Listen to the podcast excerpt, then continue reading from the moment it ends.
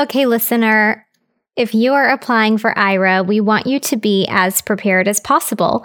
In this bonus episode, we're talking with a real Aira agent about distance, direction, and description. A big component of the Aira application process includes knowing your way around Google Maps. So we have combed the internet to find the best Google Maps YouTube tutorials we can find. We are not going to discuss those in this episode, but they are absolutely going to be a part of the show notes. So be aware and keep your eye out for those.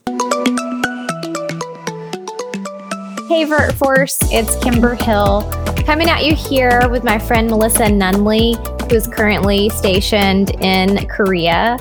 And she's been with Aira as an agent for two years. So she's here to help us break through some of the the tips we need to hear as applicants if you're considering applying. So first of all, I know it's late there, Melissa. Thank you so much for joining me. no problem. No problem at all. So last night we did a, a live about Aira and you were commenting saying, I'm here to help if you guys need any support. And I didn't realize you were in a different country. So it must have been pretty early at that point for you. Yes, I think it was uh, maybe maybe 8 30, 9 a.m., something around then. Got it. Well, thank you so much for participating and volunteering to help. Uh, I know that it's late there, so this is going to be a pretty short conversation. What we wanted to do is have Melissa take us through some strategies for verbally communicating with an explorer as an agent, since she has plenty of experience doing this and does it on a daily basis. So, in particular, when you're applying mm-hmm. for Aira, you have to pass an aptitude test. And part of that aptitude test is having you do a trial run of describing a scenario and a scene to an explorer. So, this is something that we want you to have practice on before you get to that aptitude test, and why we are bringing Melissa with us today. So, Melissa, what would you say are some important things to remember? So, every explorer, of course, is going to have a different level of vision. Some are going to be completely blind, some are going to have some level of light perception, some are going to be low vision, and to some level can, can navigate without assistance tools like a cane or a guide dog or things like that. So, of course, you're going to want to tailor to the specific explorer and their specific requests in terms of how much information they would like to have. But as far as a starting point to come from, um, if an explorer is navigating, the most important components of any bit of information you're going to want to give them is distance, direction, and description. So you are going to want to start out with how far away the obstruction or the turn is going to be, um, followed by where that obstruction might be located, followed by the description of the obstruction. So, say an explorer is walking down the street, there is a trash can that is going to be impeding their path ahead of them. You want to start out with something along the lines of in 20 feet, there on your right, there is going to be a trash can. That way, they are getting the information that they are looking for in the order that is going to be most effective to allow them to direct around that obstruction.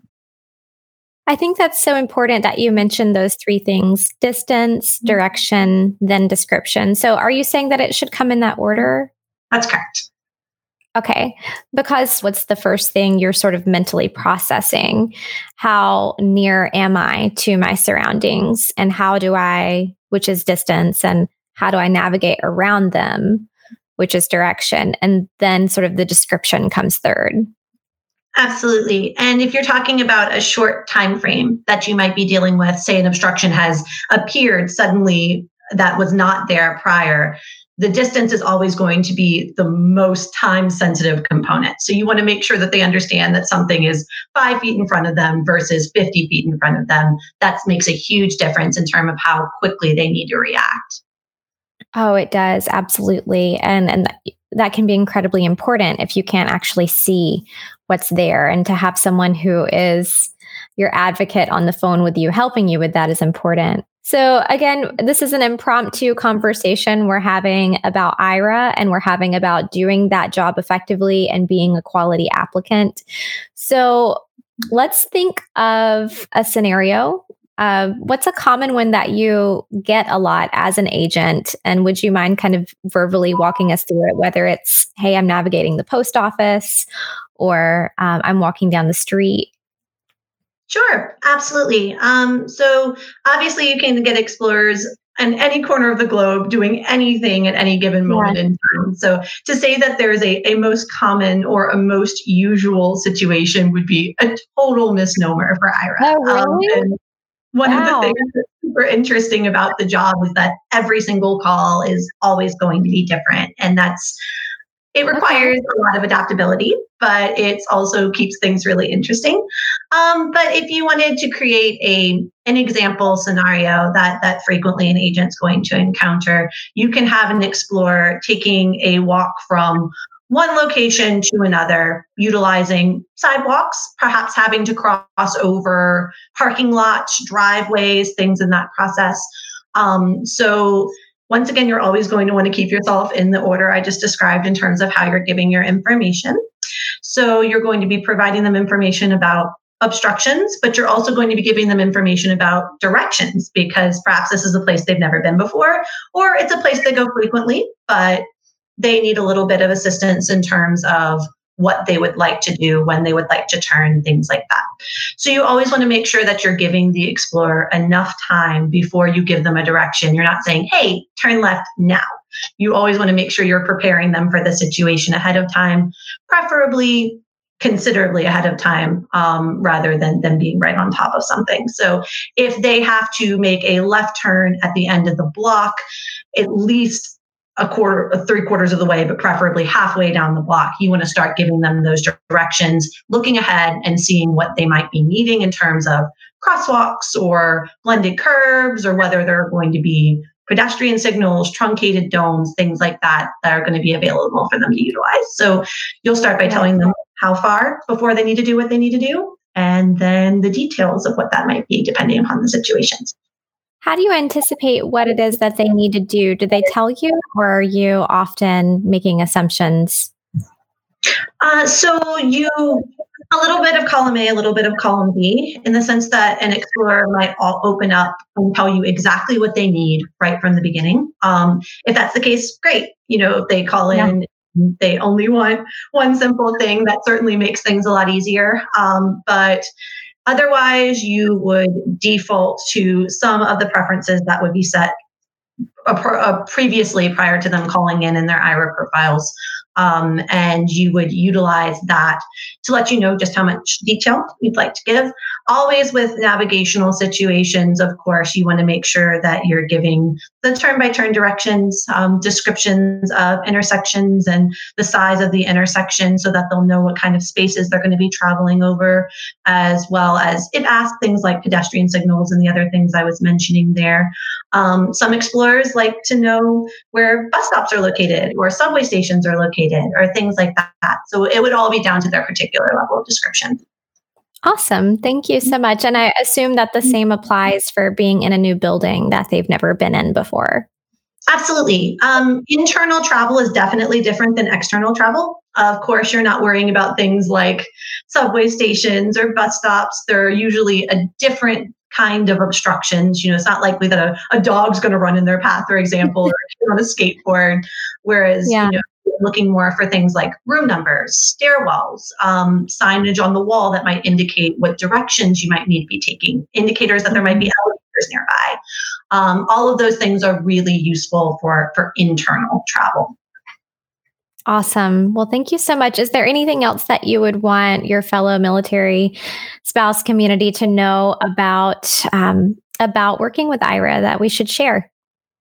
Absolutely. Um, so you mentioned in the live earlier today that it is important to be tech savvy in order to be an Aira agent. That is definitely true. Um, there's a certain level of tech understanding and tech comfort that that is necessary to be a successful agent. But I would definitely say at the end of the day, Aira offers a lot of training, a lot of support, a lot of what you need will come from the training team what they can't teach is for you to be engaged and passionate and committed to the mission. So if these are things that speak out to you, if the mission for the company really speaks out to you and you think that you're somebody that would really enjoy being a part of the Aira team and giving 110% to the explorers all day, every day, that's what we can't teach for sure. So I definitely would encourage people to to reach out if they if it sounds like it's great for them. Definitely give the aptitude test and the application a shot and see where it goes from there. Awesome. Thank you so much, Melissa. This means so much to us that you would come on and give a little bit of guidance and a little bit of mentorship to anyone considering applying. We really appreciate it. My pleasure.